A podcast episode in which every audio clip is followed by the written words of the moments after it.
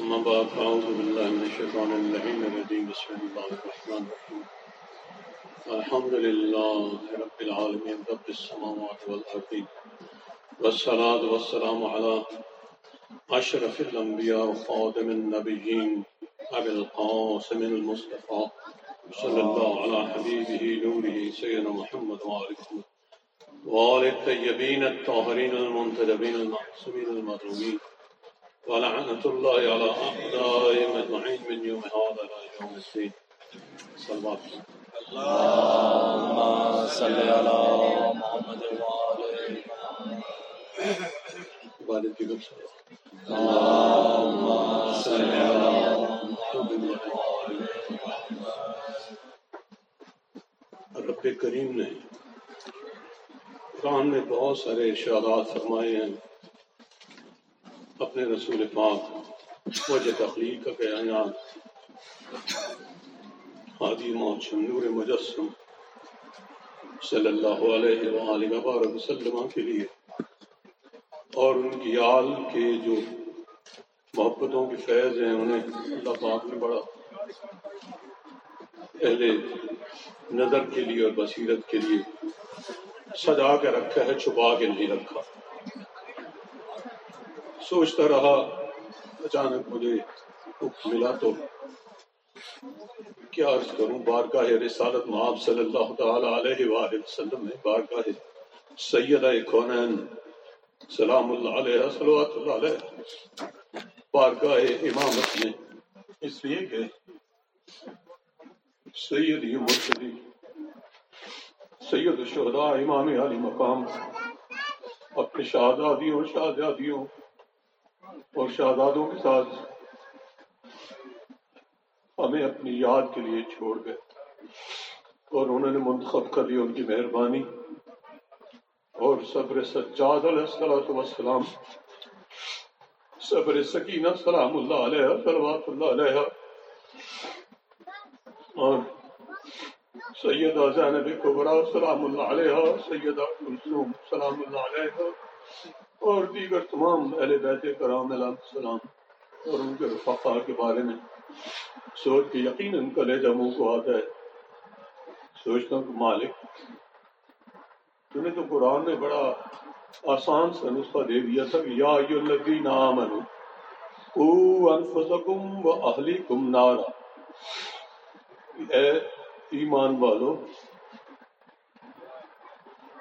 اپنے آپ کو اور اپنی آل کو جہنم کی آگ سے بچاؤ وجہ یہ ظلم ہوا کہ جہنم کے سرداروں کے ساتھ گستاخی اور جہنم کے مالکوں کے ساتھ ظلم روا رکھا گیا، یہ عجب امتحان ہے۔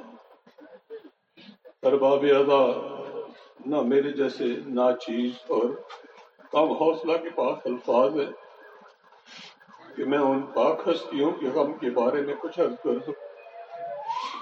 بس اتنا عرض کروں گا کہ چند دن پہلے ایک قطع وہ ہے کہ تمام ملت احمد فقط سنے اتنا۔ تمام ملت احمد فقط سنے اتنا۔ حسینیت کے بنا دین داریاں فتنہ۔ حسینیت کے بنا دین داریاں فتنہ۔ حسینیت کے بنا دین داریاں فتنا تمام ملت احمد فقط سنے اتنا۔ حسینیت کے بنا دین داریاں فتنا بنایا جن کے قدم نے مدینے کو انور۔ بنایا جن کے قدم نے مدینے کو انور۔ رہے وہی نہ مدینے میں۔ یہ عجب کتنا۔ تصور میں بس خیال آتا ہے۔ کہ کیا ہم ہیں؟ کیا ہماری اوقات ہے؟ کیا ہمارے آنسو ہے ہماری خوش بختی ہے کہ ہم چند لمحے اپنی زندگی کی بڑی مشکلوں کے بارے میں جو ہم سوچتے رہتے ہیں، وہ زندگی جس کے بارے میں اللہ تعالیٰ نے میں آپ سے بس جسارت کروں گا کرنے کی کہ اللہ پاک نے جس زندگی کے بارے میں فرمایا کہ فلاں الحیات الدنیا فلا یغرنکم باللہ الغرور۔ اس دنیا کے بارے میں ہم دنیا سے وقت نکال کے اہل بیت اطہار علیہ السلام کی بارگاہ میں اپنی حاضری کے لیے کسی طریقے سے پہنچ سکتے مجھ جیسے ناچیز کے لیے تو بہت بڑی بات تھی تو میں آ گیا کہ خدا کہ میں ان کی بارگاہ میں حاضری پیش کر سکوں۔ نہ مجھ سے سیدہ کونین سلام اللہ علیہ کی شہزادیوں کے غم اور ان کے بارے میں کی جانے والی گستاخیاں کا ذکر کرنا ممکن ہے۔ اور نہ ہی مجھے سید السجاد سید الصابرین امام علی مقام، امام عرش مقام سید الشہداء کے شہزادے۔